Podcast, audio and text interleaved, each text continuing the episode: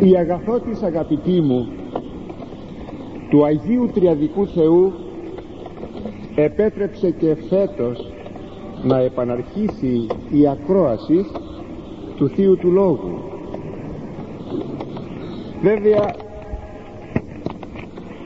η περιπέτεια της υγείας μου προς το τέλος της περασμένης περίοδου ενθυμίστε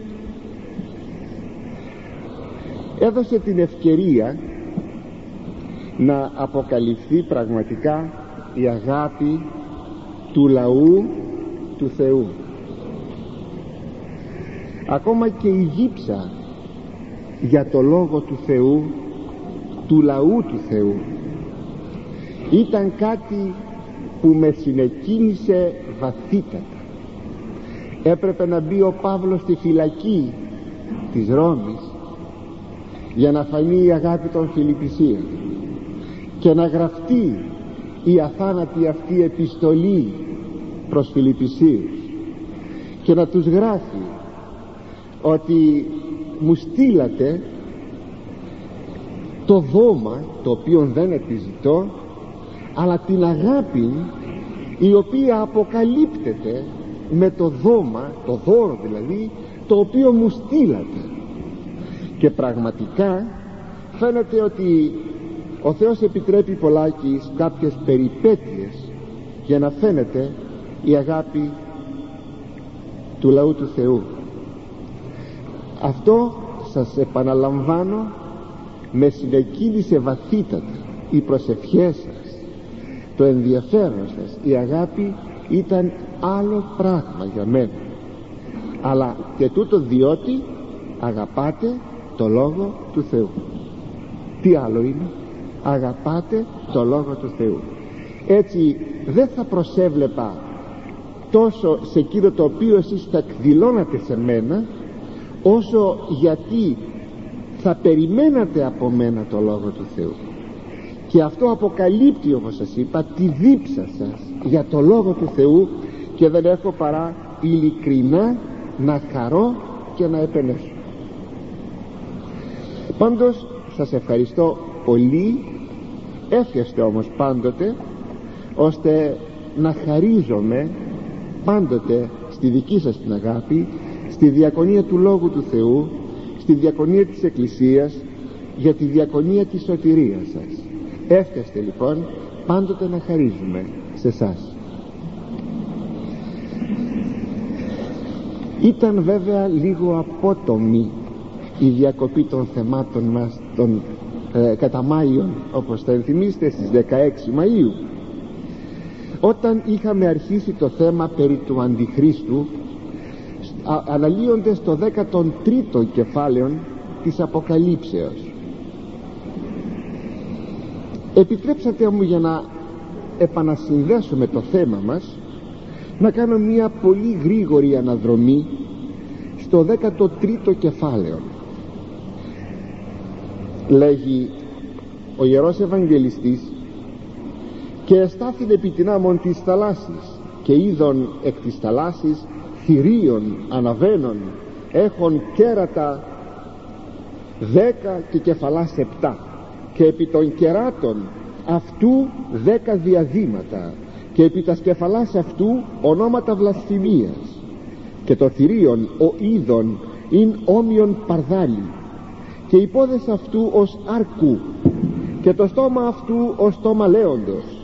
Και έδωκεν αυτό ο δράκον την δύναμη αυτού και των θρόνων αυτού και την εξουσίαν και εξουσίαν μεγάλη και μίαν εκ των κεφαλών αυτού ως εσφαγμένη εις θάνατον. Και η πληγή του θανάτου αυτού εθεραπεύθη και θαύμασεν όλη η γη πίσω του θηρίου και προσεκίνησαν το δράκοντι το δεδοκότη την εξουσίαν το θηρίο. Και προσεκίνησαν το θηρίο λέγοντες τις όμοιος το θηρίο τις δύναται πολεμήσε με αυτού εκεί είχαμε σταματήσει. Λέγει ο Ιερός Οπτασιαστής ο Ιερός Ευαγγελιστής Ιωάννης ότι στάθηκα στην άμμο της θαλάσσης και είδα από τη θάλασσα να αναδύεται ένα θηρίο η περιγραφή την οποία μας κάνει του θηρίου είναι ομοία με την περιγραφή του τετάρτου θηρίου που μας κάνει ο προφήτης Δανιήλ. Ένα θηρίο το οποίο δεν είχε περιγραφή αλόκοτο θηρίο. Το θηρίο αυτό είναι ο Αντίχριστος. Φυσικά πίσω από το θηρίο είναι ο δράκον το θέμα αυτό το είχαμε αναλύσει πέρυσι καταδεικνύοντες ότι ο δράκον είναι ο διάβολος ο όφης, ο αρχαίος ο πλανών όπως λέει ο Ευαγγελιστής στο ίδιο κεφάλαιο το 12ο ο πλανών την οικουμένη είναι ο διάβολος. Έτσι έχουμε πρώτα την εμφάνιση στην περιγραφή την εμφάνιση του διαβόλου του δράκοντος που μπαίνει μέσα στην ιστορία να επηρεάσει την ιστορία και να διώξει την γυναίκα που έτεκε το άρεν τέκνον την εκκλησία που ενθυμίστε είναι η Θεοτόκος η οποία συμπλέκεται με την εκκλησία άλλοτε φαίνεται ως Θεοτόκος άλλοτε ως εκκλησία η οποία εκκλησία γεννά και γεννάται από τον Χριστό. Γεννά τον Χριστό η Θεοτόκος εκκλησία και γεννάται από τον Χριστό η εκκλησία η οποία εξήλθε από την πλευρά του Χριστού. Ο διάβολος λοιπόν ο δράκον διώκει την εκκλησία. Εις το αποκορύφωμα του διωγμού της εκκλησίας που κάνει ο δράκον και καθιστά την εκκλησία ποταμοφόρητον βγάζει από το στόμα του νερό που είναι όλα εκείνα τα αντίθεα συστήματα να πνίξει την γυναίκα την εκκλησία να καταστήσει την γυναίκα ποταμοφόρητον να την πνίξει την γυναίκα εκεί στο αποκορύφωμα του αγώνος εναντίον της Εκκλησίας λέει ο Ευαγγελιστής είδα εκ της θαλάσσης να αναδύεται αυτό το απερίγραπτο τέρας που είναι ο Αντίχριστος. Και εδώ και λέγει ο δράκον την εξουσία του όλη εις, τον, εις το θηρίον αυτό το αναδυθέν από την θάλασσα και το οποίο θηρίον έκανε τέρατα και σημεία ψευδοθαύματα επάνω στη γη ώστε όλη η γη να προσκυνήσει το θηρίο και δια του θηρίου να προσκυνήσει τον δράκοντα. Βέβαια σας είχα πει τον Μάιον πρώτων διακοπών στο τελευταίο μας θέμα ότι τύπος αυτής της προσκυνήσεως του Αντιχρίστου και του δράκοντος είναι η κεσαρολατρία ιστορικά έχουμε τα πρώτα φαινόμενα αυτής της κεσαρολατρίας δηλαδή της προσκυνήσεως βασιλέων ως θεών. Είναι η Βαβυλώνη βασιλής κλασικό δε παράδειγμα. Είναι ο Ναβουχοδονόσορ ο οποίος εζήτησε να προσκυνηθεί. Ενθυμίστε τους τρεις πέδας που ευλήθησαν εις την κάμινον του πυρός. Ακόμη και σαρολατρία παρατηρείται κατεξοχήν εις την Ρωμαϊκή Αυτοκρατορία οι Έλληνες όσο κυριάρχησαν επί της γης και σαρολατρίων δεν εζήτησαν. Οι Ρωμαίοι εζήτησαν. Και τούτο όπως σας έλεγα τότε δια να στηρίξουν πολιτικά την απέραντή τους αυτοκρατορία. Διότι εάν εστρέφεσαι εναντίον του αυτοκράτορος εστρέφεσαι εναντίον του Θεού και έκανες όχι μόνο ε, έγκλημα καθοσιώσεως όχι μόνο είχες πια είσαι, είσαι, ήσουν κατηγορούμενος διεσχάτην προδοσίαν αλλά και εναντίον του Θεού αυτοκράτορας. Με τον τρόπο αυτό πίστευαν οι αυτοκράτορες οι κέσαρες της Ρώμης πως θα κρατούσαν την αυτοκρατορία τους κάτω από την ε, πυγμή τους και θα ήσαν δούλοι όλοι οι λαοί και όλες οι φυλές που είχαν κάτω από την κατοχή τους. Αλλά και κάτι άλλο. Δεν ήταν μόνο πολιτική σκοπιμότης αλλά το και η φιλοδοξία τους. Είναι μία αρροπή, μία τάση του ανθρώπου να θέλει να εξέχει. Όταν αυτή η ροπή τάσης να θέλει να εξέχει πάρει διαστάσεις νοσηρότητος υπερβολικής και αθεραπεύτου ούτε λίγοτε πολύ ζητάει αυτός ο άνθρωπος να προσκυνηθεί ως Θεός. Έφτασαν λοιπόν εις το σημείο οι Ρωμαίοι αυτοκράτορες να ζητήσουν την προσκύνηση όλων των λαών ότι ήσαν θεοί και ζητούσαν θυσίες στο όνομά τους και στο πρόσωπό τους. Αλλά αυτή η κεσαρολατρία αγαπητοί μου δυστυχώς δεν έχει τελειώσει. Ούτε απλώς συναντάτε μόνο εις τους αυτοκράτορες της Ρώμης. Σας είπα ότι μέσα στη διαδρομή της ιστορίας η κεσαρολατρία δεν έπαυσε ποτέ να υπάρχει. Αν είχα την δυνατότητα αλλά θα σας αφήσω εσείς τα πιο πολλά να τα συμπληρώσετε με τη γνώση σας να σας κατεδείκνυα. Τι κεσαρολατρία υπάρχει και στην εποχή μας θα ετρομάζεται. Όταν λέμε κεσαρολατρία δεν εννοούμε τίποτε άλλο παρά να αποδώσουμε θείες ιδιότητες σε ανθρώπους. Το να πούμε ότι αυτός που μας κυβερνά όταν γελά ανθίζουν οι κάμποι. Όταν χαίρεται ανοίγουν οι ουρανοί βρέχει και γίνεται το στάρι. Δεν παραλογίζουμε αυτή τη στιγμή. Αυτά γράφτηκαν και έγιναν. Αλλά μόνο που δεν θα σας πω πιο πολλά ο καθένας ας αναζητήσει τις πηγές. Που έγιναν. Που γίνονται. Και τι σημαίνουν αυτά. Όταν φτάνουμε να εξαρτάμε, εξαρτώμε. Αγαπητοί μου ακόμα και τα φαινόμενα της φύσεως από ανθρώπους αντιλαμβάνεστε ότι και στην εποχή μας υπάρχει ενικοστό αιώνιο.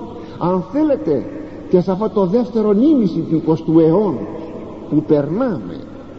Υπάρχει αυτή η κεσαρολατρία ονόνοητο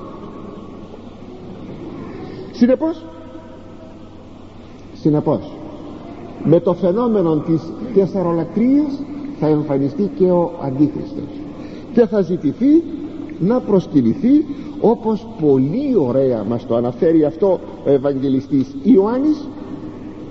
Και μη σας φέρετε καθόλου παράξενο εφόσον τύποι του Αντιχρίστου αποτελούν όλοι αυτοί οι οποίοι ζητούν και απαιτούν από την ανθρωπότητα να προσκυνηθούν.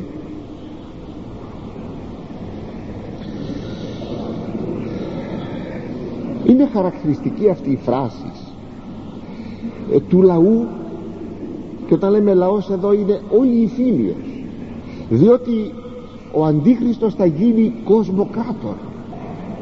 Λέγοντες όλοι οι άνθρωποι της γης της όμοιος το θηρίο ποιος είναι δηλαδή ο όμοιος με αυτό το πρόσωπο; Ποιος μπορεί να συγκριθεί με αυτό το πρόσωπο; Της όμοιος. Αυτό είναι μια παροδία αναλόγου αναφωνήσεως προς τον έναν Θεόν τον αληθινό Θεό εις τους ύμνους τους αγιογραφικούς όπως επί παραδείγματι στο βιβλίο της εξόδου 15,11 τις είναι στην οδή του Μωυσέως.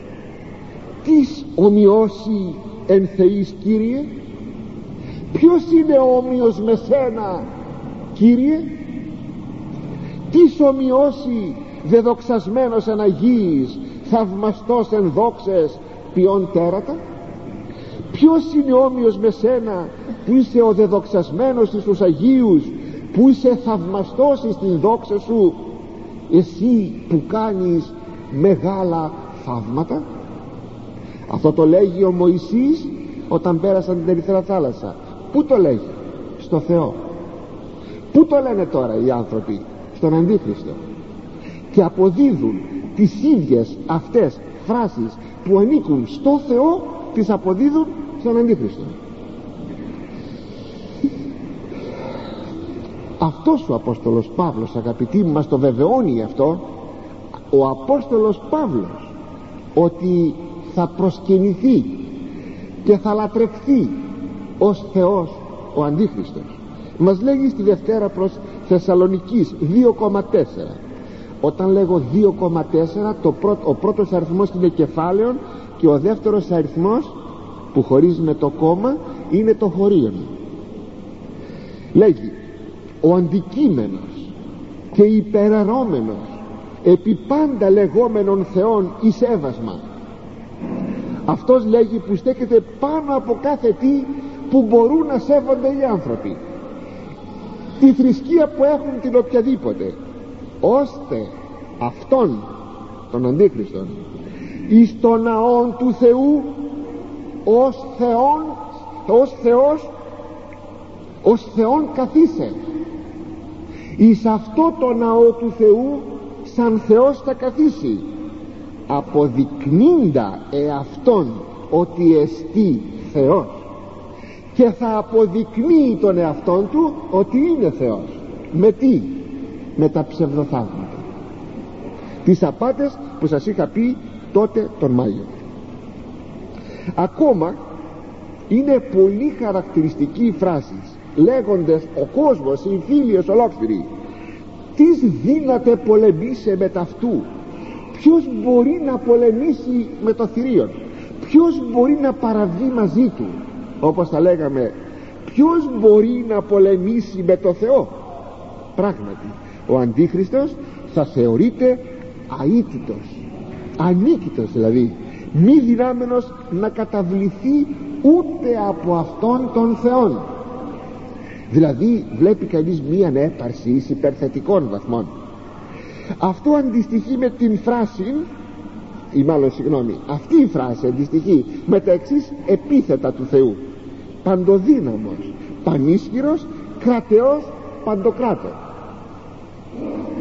φυσικά αυτά όλα αποτελούν φρικτή βλασφημία κατά του Θεού. Αν εγώ έλεγα ομιγέννητο έλεγα ότι εγώ είμαι παντοκράτο τι θα έκανα; Θα ήμουν βλάσφημος. Λοιπόν αγαπητοί μου πράγματι το παρακάτω κείμενο αυτό μας λέγει. Και τώρα μπαίνουμε στο θέμα μας κανονικά. Σας έκανα μία έτσι μικρή περίληψη του, του περασμένου θέματος για να συνδέσουμε τα επόμενα και δόθη αυτό στόμα λαλούν μεγάλα και βλασφημία. Και δόθη αυτό εξουσία πόλεμον ποιήσε μήνας τεσσαράκοντα δύο. Να το αποδώσω. Του δόθηκε στόμα να λέει μεγάλα και να βλασφημεί. Του δόθηκε εξουσία να κάνει πόλεμο 42 μήνες.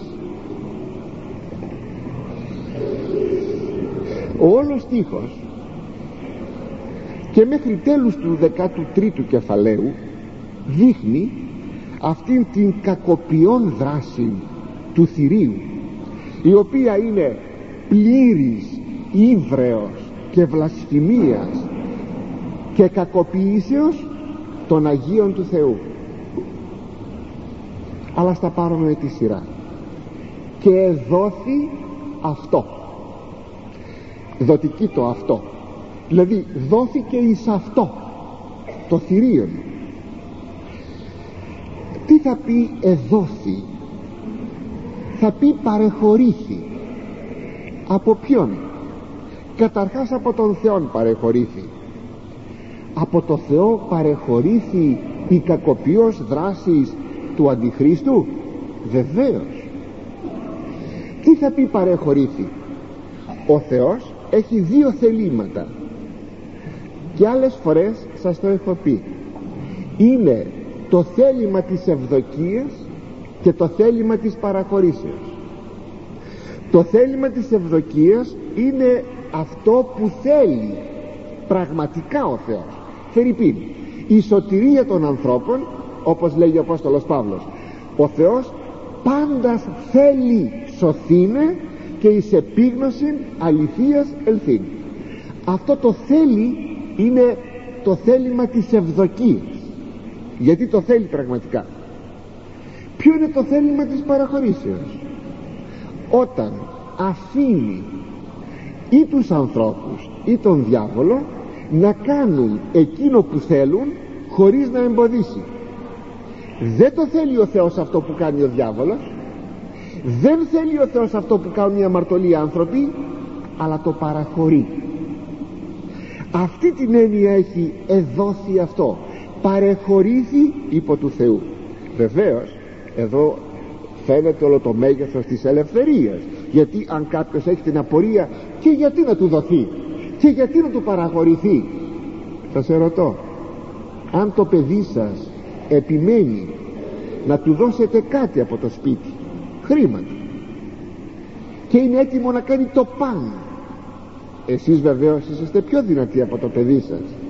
Παρά τα αυτά σεβόμενοι την ελευθερία του στο τέλος παρά τις συμβουλές. Υποχωρείτε σε αυτό; Γιατί υποχωρείτε; Γιατί πιστεύετε στην ελευθερία του παιδιού σας εάν υποτεθεί ότι είναι έφηβος, νέος και τα λοιπά. Έτσι και ο Θεός μας έδωσε την ελευθερία. Και τότε αν εμείς θέλουμε το κακό το αφήνει να γίνει. Γιατί αν το περιόριζε τότε βεβαίως δεν θα υπήρχε η ελευθερία.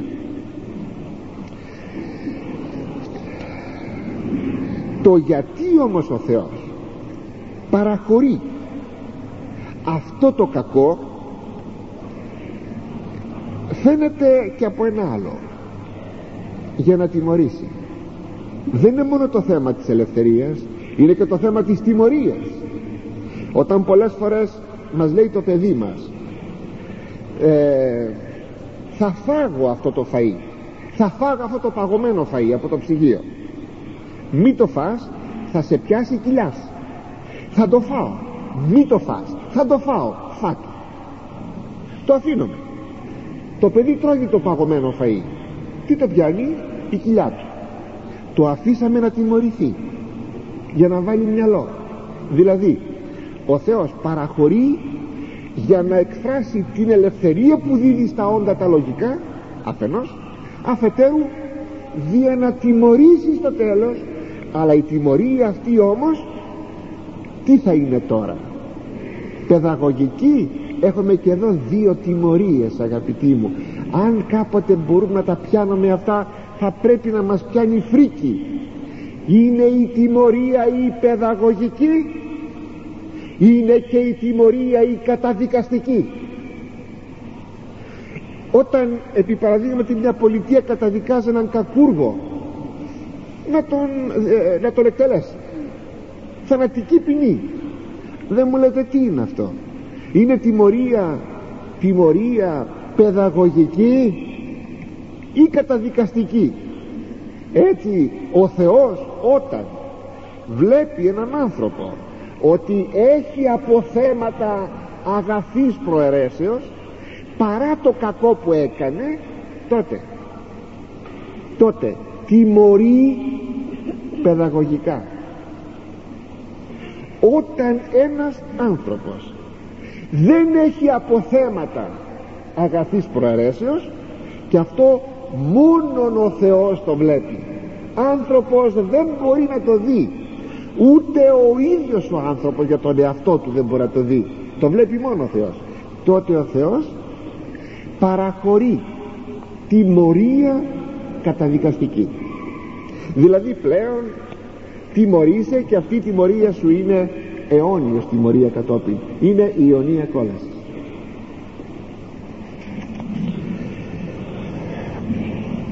αλλά αυτό το εδόθη σε μια προέκταση αναφέρεται και στον διάβολο. Διότι ο Θεός συγχωρεί συγχωρώ θα πει εδώ επιτρέπω. Επιτρέπει αυτά αλλά αφού επιτρέπει στο διάβολο ο διάβολος τώρα με τη σειρά του δίδει την εξουσία τη δική του εις τον Αντίχριστον. Δηλαδή καταλαβαίνετε ότι εδώ έχουμε μία παραχώρηση ε, που ποτέ δεν παρεχωρήθη σε άνθρωπο από το διάβολο τόση μεγάλη εξουσία και παραχώρηση και εξουσία και δύναμη. Θα σας πω και θα σας θυμίσω ότι ο διάβολος επεχείρησε άλλη μια φορά να το κάνει για έναν άλλον. Και δεν τα κατάφερε ο διάβολος ποντάρει τον κάθε άνθρωπο και τον βλέπει πολύ καλά. Είδε τον Ιησούν Χριστόν. Βεβαίως τη θεία του φύση δεν την έβλεπε. Έβλεπε μόνο την ανθρωπίνη ήτη το σώμα και την ψυχή. Την ανθρωπίνη ψυχή. Αλλά τον Θεό Λόγο δεν τον έβλεπε διότι ο Θεός Λόγος είναι αόρατος. Και εις τους αγγέλους και εις τους δαίμονες και σε ολόκληρη την κτιστήν δημιουργία και τότε βλέποντας ότι πρόκειται περί καταπληκτικού προσώπου πηγαίνει στην έρημο να τον πειράξει. Και τι του είπε; Θα σου δώσω την εξουσία να κυβερνήσεις τον κόσμο όλο βλέπεις τις βασιλείες της γης. Βλέπεις τον πλούτον των βασιλειών της γης θα σου τα δώσω όλα. Δικά μου είναι. Εάν πέσεις και με προσκυνήσεις. Ώστε δικά σου είναι διάβολε. Βέβαια λέγει ο Άγιος Κύριλλος ούτε ο βολόν δεν έχεις διάβολε σου παρεχωρήθη να είναι δικά σου διότι οι άνθρωποι διότι οι άνθρωποι ελευθέρως σε τιμούν. Και συνεπώς ο Θεός άφησε να δαιμονοκρατηθούν ήτι να είσαι Κύριος εσύ. Κύριος είναι ο Θεός αγαπητοί μου. Παραχωρεί όμως ο Θεός. Λοιπόν θα σου δώσω ό,τι έχω δικά μου είναι όλα. Αλλά εάν πέσεις και με προσκυνήσεις. Ο Κύριος τι του είπε; Διότι ξαναλέγω άλλη μια φορά ο διάβολος δεν έβλεπε την θεία φύση του Χριστού. Του λέγει ο Κύριος υπάγεω πίσω μου σατανά. Μόνο τον Θεόν θα λατρεύσει ένα άλλο πρόσωπο τώρα. Πολύ ισχυρό. Ο Αντίχριστος. Που θα γεννηθεί από μάνα και πατέρα κατά φυσική γέννηση. Θα έρθει ο, ο διάβολος σε αυτόν. Και θα του, θα του βάλει τον ίδιο πειρασμό. Θα του πει θα του πει θα σου δώσω όλη την εξουσία τη δική μου και να κυβερνήσεις ολόκληρη τη γη εάν πες και με προσκυνήσεις το θέλεις; Εδώ θα την πάθει αγαπητή μου ο Αντίχριστος. Και θα προσκυνήσει τον διάβολο. Ο Αντίχριστος είναι Εβραίος την καταγωγή θα τα πούμε μόνο την υπομονή. Να έρχεστε παρακαλώ μην λείπετε καθόλου από κανένα θέμα. Είναι Εβραίος θα κυβερνήσει τους Εβραίους ο Αντίχριστος. Άνθρωπος είναι. Πολιτικών πρόσωπο θα είναι. Και θα κυβερνήσει και τότε ο διάβολος θα του βάλει αυτό στα αυτή θα του πει δικά σου είναι όλα. Προσκύνησέ με και αυτός θα υποκύψει στον πειρασμό εκείνον στο, στον ίδιο πειρασμό που ο Χριστός δεν υπέκυψε. Και τότε τότε θα είναι πραγματικά οι αντίποδες του Χριστού δηλαδή ο Αντίχριστος. Αυτό βέβαια θα το κάνει ο διάβολος συγγνώμη ο Αντίχριστος ένεκα της αμέτρου του υπερηφανίας και φιλοδοξίας. Του αλλά πόσοι τέτοιοι άνθρωποι αγαπητοί μου υποκύπτουν σε αυτούς τους πειρασμούς διαμέσου των αιώνων. Πόσοι τέτοιοι άνθρωποι και στην εποχή μας. Αγαπητοί προσέξτε αν ο διάβολος έρχεται και μας λέγει θα σου δώσω αυτό και θα σου δώσω εκείνο κάνε κάποια απάτη στη δουλειά σου κάνε κάποια υπεξαίρεση και κατάκριση τι νομίζετε εμπνέει ο διάβολος. Θα είσαι ευτυχής. Θα αποκτήσεις χρήματα. Θα έχεις άνεση. Αλλά όταν ακούσει ο, δια... ο άνθρωπος τη συμβουλή του διαβόλου δεν προλαβαίνει να τα χαρεί γιατί γκρεμίζεται. Όπως και ο Αντίχριστος αγαπητοί μου 42 μήνες 3,5 χρόνια θα βασιλεύσει. Δηλαδή η κυρία του δράσης η κυρία του δράση που θα στραφεί εναντίον της Εκκλησίας. Μόνο 3,5 χρόνια. Που δείχνει ότι δεν θα προλάβει. Το λέγει ο Απόστολος Παύλος. Αναλώστη αυτόν ο Κύριος. Θα τον καταστρέψει ο Κύριος. Δεν θα χαρεί τίποτα. Και μαζί με αυτόν δεν θα χαρούν ούτε εις τον Αντίχριστον.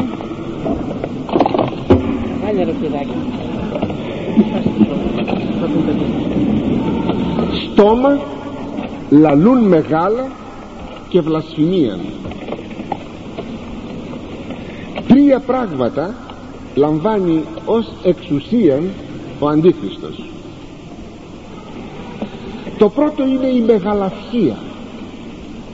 Το δεύτερο είναι η βλασφημία κατά του Θεού και το τρίτο είναι η κακοποίηση των χριστιανών.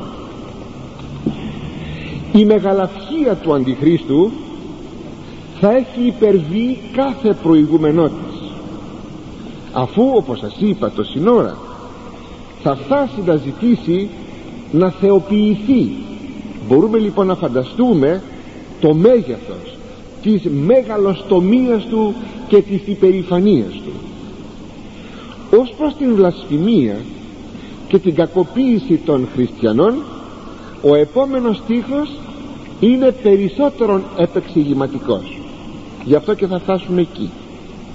Πάντως όλη αυτή η εικόνα της μεγαλαυχίας, βλασφημίας και κακοποιήσεως των Αγίων που θα κάνει ο Αντίχριστος όλη αυτή η εικόνα ήδη προφητεύεται από τον προφήτη Δανίλ το τέταρτο θηρίον που εμφανίζεται στον προφήτη Δανίλ με τα δέκα κέρατα είναι η όλη σειρά των ιστορικών τύπων του Αντιχρίστου και σημειώνει ο Δανίλ όπου προσενώουν τη σκέραση αυτού και ιδού έτερον ιδού κέρας έτερον μικρόν ανέβει εν μέσω αυτών.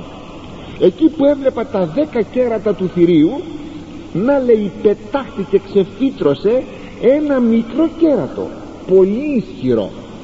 Μάλιστα αυτά που ήταν τα τρία μπροστά του τα εξερίζωσε. Είναι ένα κέρατο φοβερό και δεν είναι τίποτα άλλο παρά όλα τα άλλα κέρατα τύπη του Αντιχρίστου. Το ένα αυτό κέρατο που, κέρατο που παραμερίζει τα άλλα είναι αυτός ούτως ο Αντίχριστος ο οποίος υπερβάλλει κάθε προηγούμενον τύπων του. Σημειώνει ο Δανίλ και ειδού οφθαλμοί επάνω στο κέρατο είναι εικόνες που εκφράζουν ό,τι εκφράζουν. Και ειδού οφθαλμοί οσί ανθρώπου εν το κέρατι τούτο και στόμα λαλούν μεγάλα. Δανίλ 7,8 είχε λέει μάτια ανθρώπινα άνθρωπος λοιπόν θα είναι και είχε στόμα που μιλούσε μεγάλα αυτά πράγματα. Και λόγους προς τον ύψιστον λαλήσει θα λαλήσει λόγους προς τον Θεό μεγάλους λόγους βρισχές μεγάλες προς τον Θεό και τους Αγίους υψίστου παλαιώσει. Παλαιώσει θα πει θα κακοποιήσει τους Αγίους του Θεού.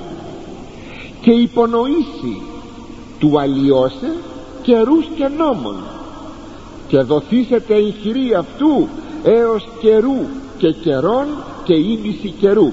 Δανίλ 7,25 και θα υπονοήσει θα σκεφτεί να αλλοιώσει καιρούς και νόμων.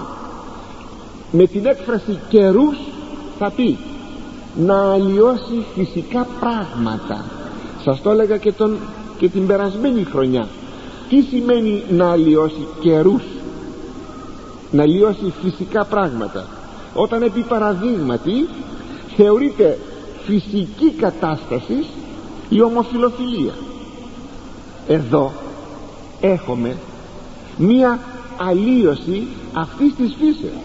Όταν επί παραδείγματι θα γίνει νόμος που θα γίνονται δεκτοί οι άνθρωποι αυτοί μέσα σε μια κοινωνία σημαίνει έχουμε αλλίωση της φύσεως. Τι θα πει θα σκεφτεί να αλλοιώσει νόμων ποιον νόμων των ηθικών νόμων και τι να κάνει; Να κάνει άλλα πράγματα. Επί παραδείγματι. Η αποποινικοποίηση της μοιχείας. Το να είσαι μοιχός και μιχαλίδα δεν είναι παραφύση αλλά είναι παρανόμων. Προσέξτε με δεν είναι παραφύση όπως είναι η ομοφιλοφιλία αλλά είναι παρανόμων παραηθικών νόμων. Που σημαίνει αυτό ότι αν κάνεις το ένα και αν κάνεις και το άλλο ή αν καθιερωθεί το ένα καθιερωθεί και το άλλο το ένα καθιερώθηκε. Περιμένουμε το άλλο. Τότε είναι η αλλίωσης της φύσεως και του ηθικού νόμου. Βλέπετε πως τα προφητεύει αυτά ο Δανίλ. Και όλα αυτά θα τα κάνει 42 μήνες. Και δοθήσετε εγχειρία αυτού. Είναι ο καιρός των καιρού καιρών και ήμιση καιρού. Είναι τα 3,5 χρόνια 42 μήνες. Είναι αξιοσημείωτο ως προς το έργο που θα κάνει ο Αντίχριστος ότι υπονοήσει κοιτάξτε αυτή τη λεξούλα υπονοήσει δηλαδή θα τολμήσει. Διότι ποιος θα τολμούσε να κάνει τέτοια πράγματα; Προσέξτε με μόνο θα σας πω κάτι σας ανέφερα βέβαια σαν παραδείγματα αυτά που σας ανέφερα. Και δεν είναι στην ελληνική πραγματικότητα αυτά. Όχι μην νομίζετε ότι είναι στην ελληνική πραγματικότητα. Είναι στην παγκόσμια πραγματικότητα. Μην το ξεχνάτε αυτό. Θα το πω άλλη μία φορά. Είναι στην παγκοσμία πραγματικότητα αυτά τα πράγματα. Απλώς έρχονται και στην Ελλάδα. Μην νομίζετε ότι ήρθε ο Αντίχριστος. Είναι εκείνο που λέει ο Ευαγγελιστής Ιωάννης στην επιστολή του την πρώτη και αντίχριστη πολύ γεγόναση είναι προδρομικές καταστάσεις του αντιχρίστου. Απλώς ο αντίχριστος θα κάνει πλέον εκείνο που δεν γίνεται παραπέρα. Όλα αυτά όμως είναι προδρομικές καταστάσεις διότι μέσα σε μια υγεία κοινωνία πως θα μπορούσε ποτέ να δράσει ο Αντίχριστος; Έχει λοιπόν τους προδρόμους του. Είναι αυτό που λέει ο Ευαγγελιστής Ιωάννης επαναλαμβάνω και αντίχριστοι πολύ γεγόναση. Έχουν γίνει. Πως έχουν γίνει; Όλες αυτές οι καταστάσεις είναι άνθρωποι οι οποίοι δεν είναι του Θεού άνθρωποι και υπηρετούν. Το καταλαβαίνουν. Δεν το καταλαβαίνουν οπωσδήποτε να είστε σίγουροι. Δεν το καταλαβαίνουν. Ασυνειδήτως. Δεν το καταλαβαίνουν. Υπηρετούν τον ερχομό και το έργο του Αντιχρίστου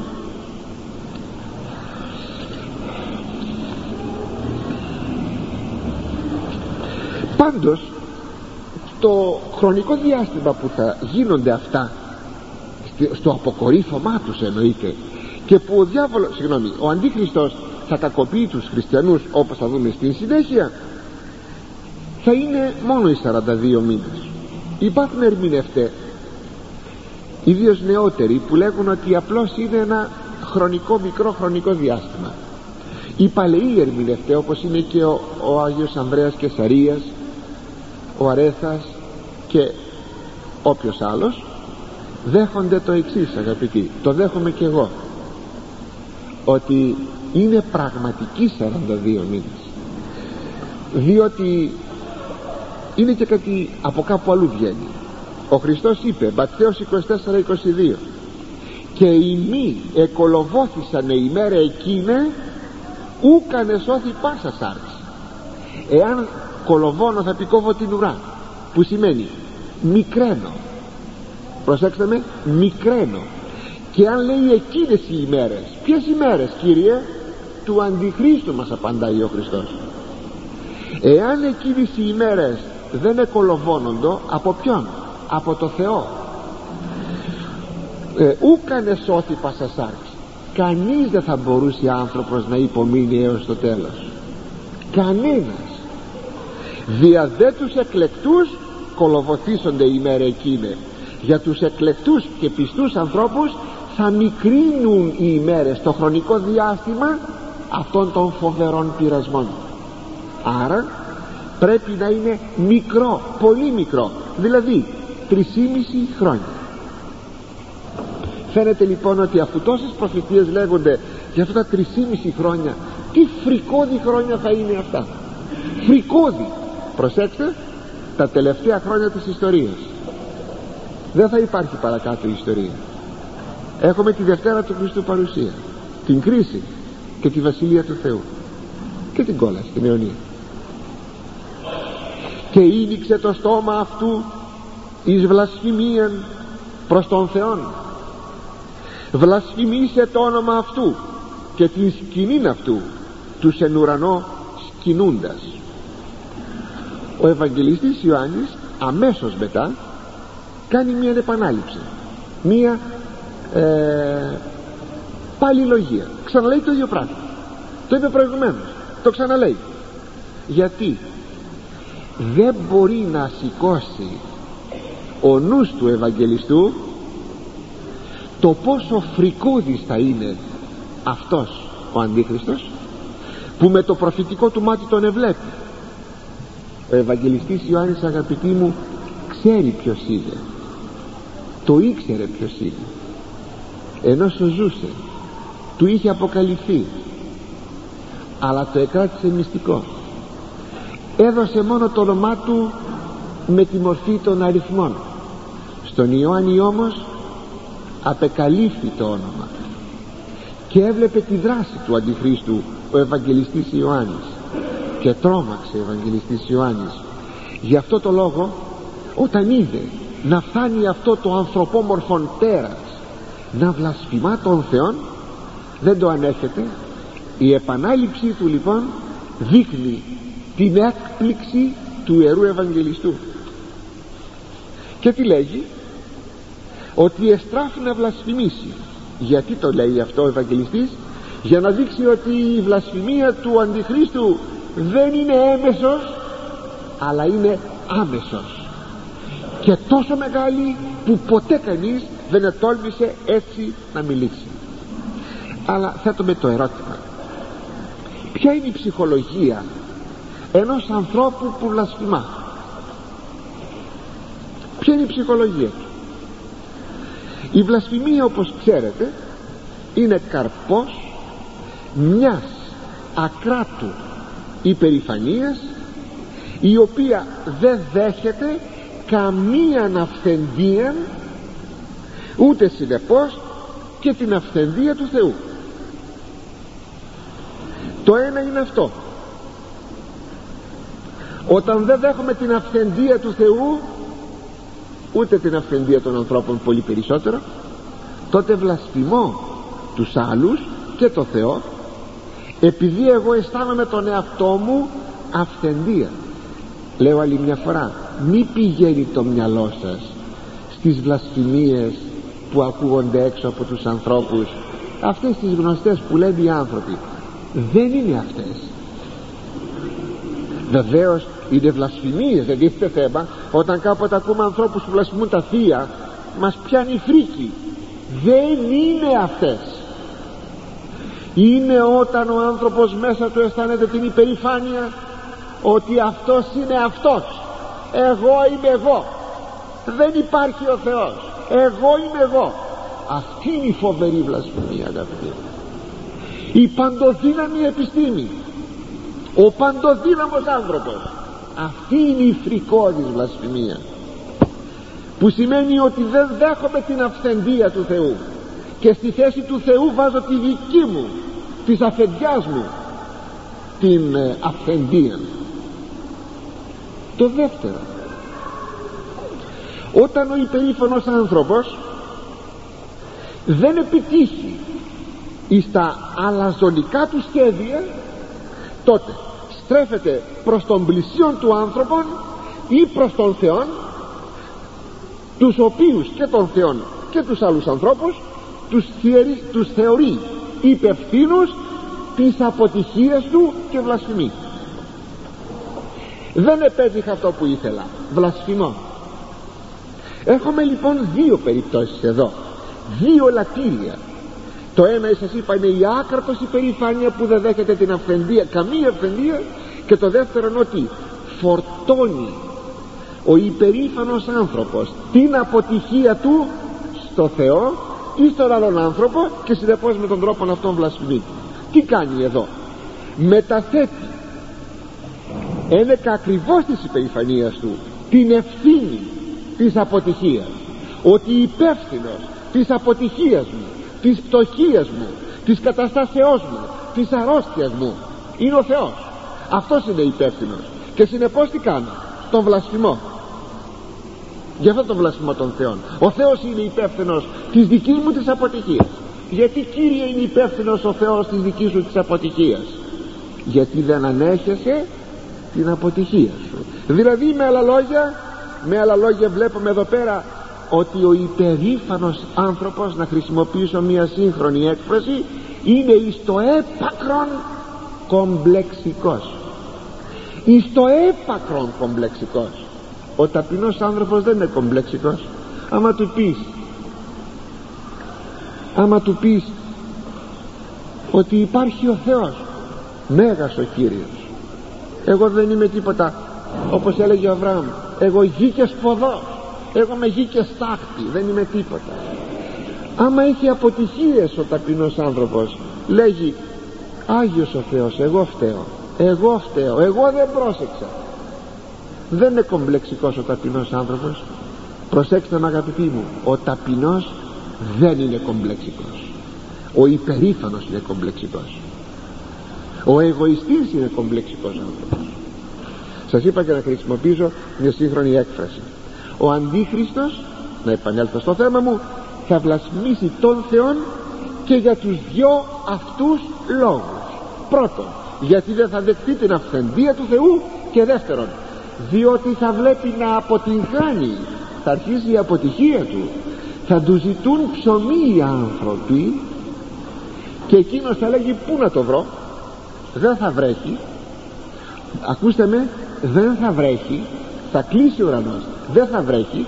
Οι δύο προφήτες που θα έρθουν και από αυτό αναγνωρίζουμε τον προφήτη Ηλία όπως και παλιά στην εποχή του Αχάβ ο οποίος Αχάβ είναι τύπος του Αντιχρίστου τι έκανε ο Αχάβ έλεγε στους ανθρώπους στο βόρειο βασίλειο του Ισραήλ. Έλεγε τι να σας κάνω δεν βρέχει τι να σας κάνω πεινάμε ψοφάνε τα ζώα μας από τη δίψα δεν έχουν να φάνε φορτάρι τι να σας κάνω και ο Αντίκριστος αγαπητοί μου αυτό θα κάνει.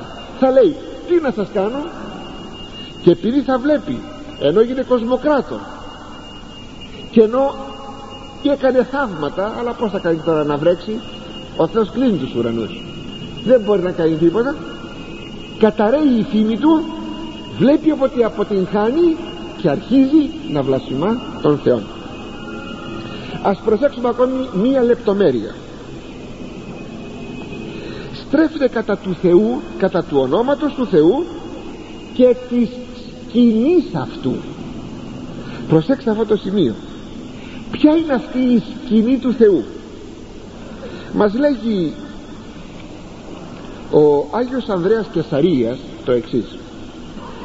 Σκηνή δε του Θεού και η ενσαρκή του Θεού λόγου σκήνωσης ήγουν δηλαδή ενανθρώπισης και η εν της Αγίης Ανάπαυσης καθόν πάντων εις βλασφημίαν τραπήσετε προσέτηδε και των Αγίων Αγγέλων η σκηνή του Θεού είναι η ενανθρώπισης του Θεού του Θεού Λόγου. Δηλαδή θα βλασφημά τον Ιησού Χριστόν. Γιατί θα βλασφημά τον Ιησού Χριστόν; Δεν θέλει φιλοσοφία να το καταλάβουμε. Διότι τον δράκοντα τον ενίκησε ο Χριστός στο σταυρό του. Και ο διάβολος είδε την ήττα του σε όλο το πλάτος και το μήκος και το βάθος κάτω στον Άδη όταν εδέκθη με χαρά την ψυχή του Χριστού επιτέλους θανάσι με εχθρέ μου σε θανάτωσα και τώρα είσαι εχμάλωτος εδώ του σκοτεινού Άδου αυτό έλεγε ο διάβολος. Αλλά ο Χριστός δεν πήγε ως εχμάλωτος του Άδου αλλά πήγε ακριβώς να ελευθερώσει τους απεώνος νεκρούς του Άδου και να αναστηθεί μπήκε λοιπόν μέσα ως εξουσιαστής ο Χριστός.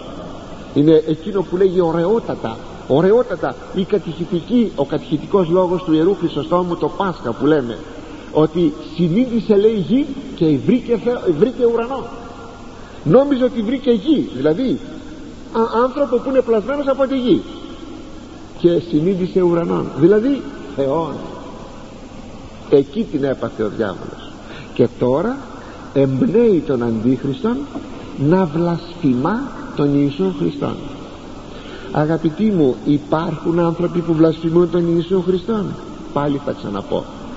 Όχι με τις συνηθισμένες βλασφημίες αυτές παρότι είναι φρικώδης.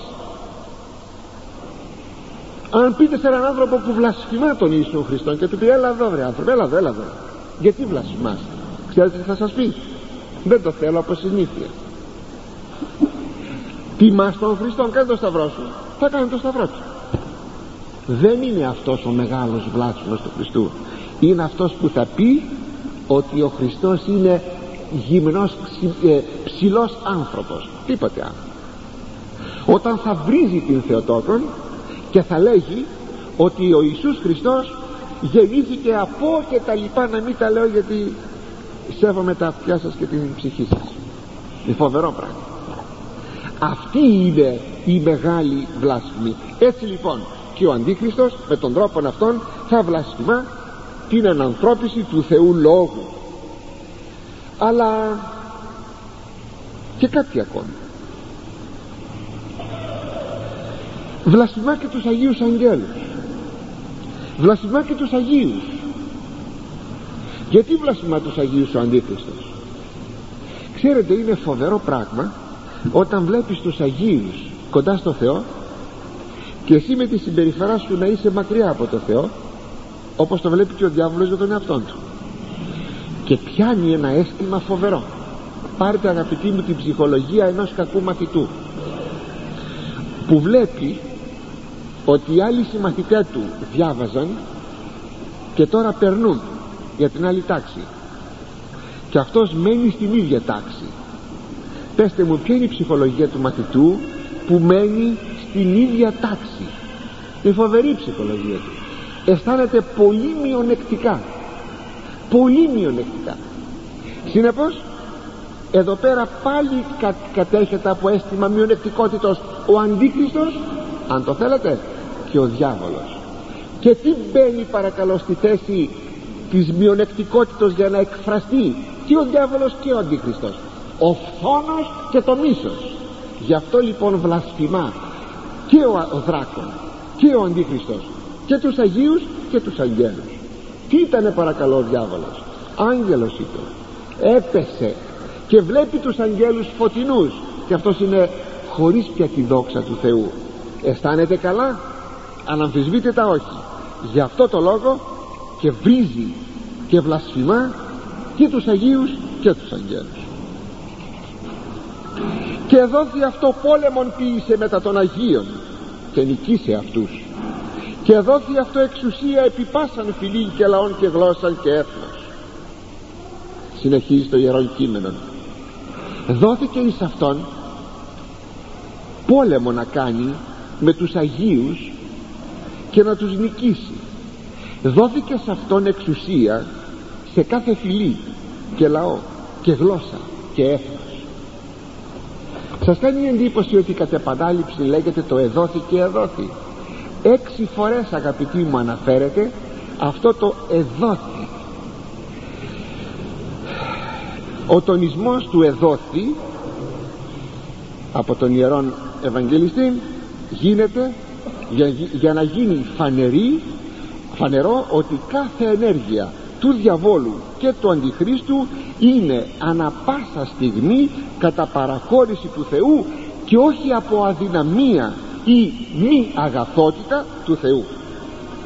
Και ποιοι είναι οι Άγιοι εναντίον των οποίων θα κάνει πόλεμο ο Αντίχριστος; Είναι τα μέλη της στρατευωμένης εκκλησίας. Εμείς το χωρίο αυτό υπενθυμίζει πάλι τον Δανίλη τον προφήτη. Λέγει στο 7,21 ο Δανίλ εθεώρουν έβλεπα και το κέρας εκείνο επί πόλεμον μετά των Αγίων και ίσχυσε προς αυτούς. Έβλεπα και εκείνο το κερατάκι που είχε βγει το κέρατο εκείνο το μικρό έκανε πόλεμο εναντίον των Αγίων και τους νίκησε ακούστε και τους νίκησε.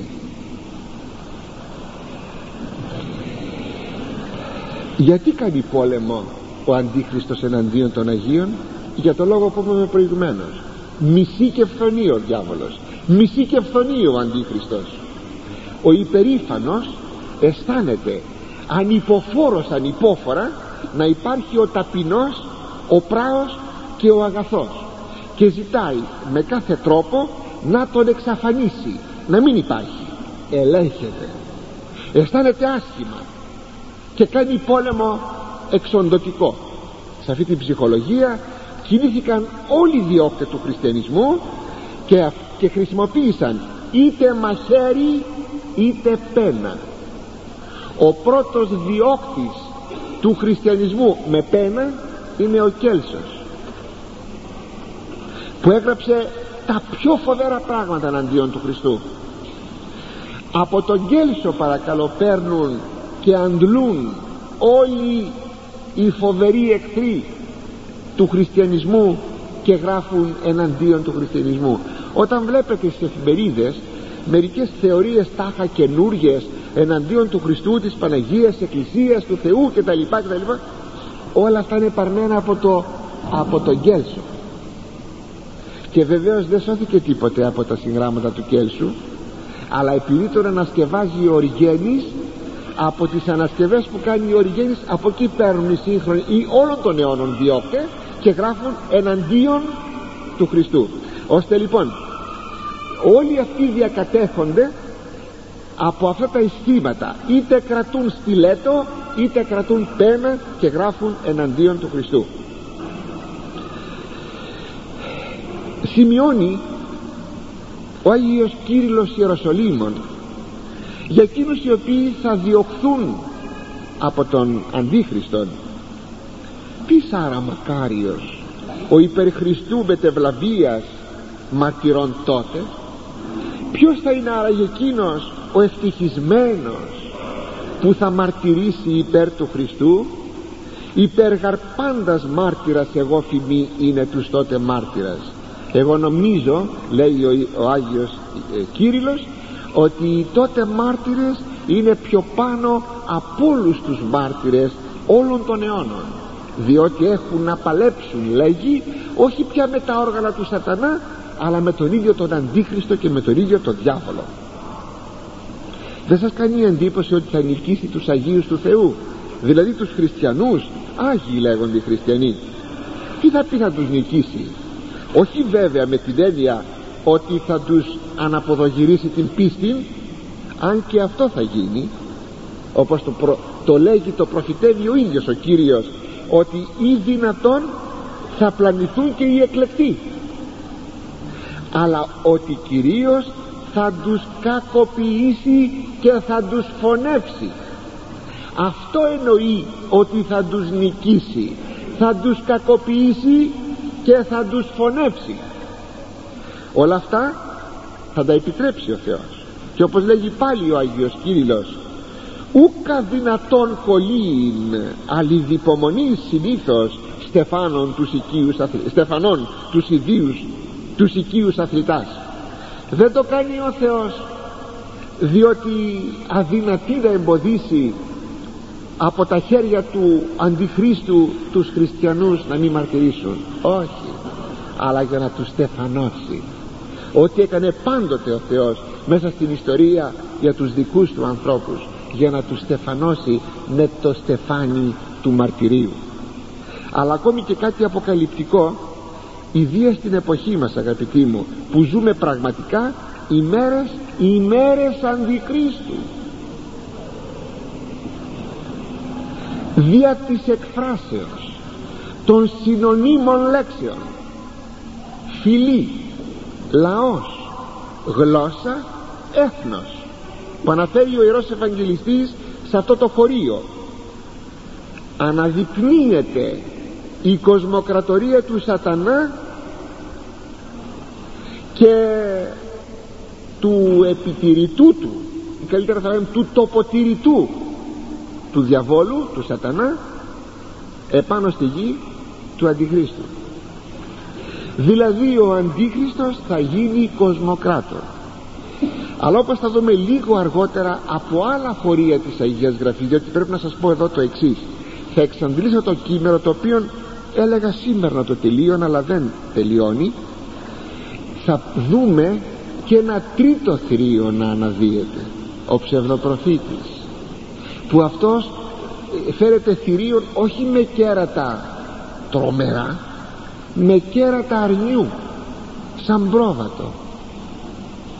Και είναι το τρίτο θηρίο αυτό. Αφού εξαντλήσουμε το κείμενο της Αποκαλύψεως κατόπιν θα δούμε άλλα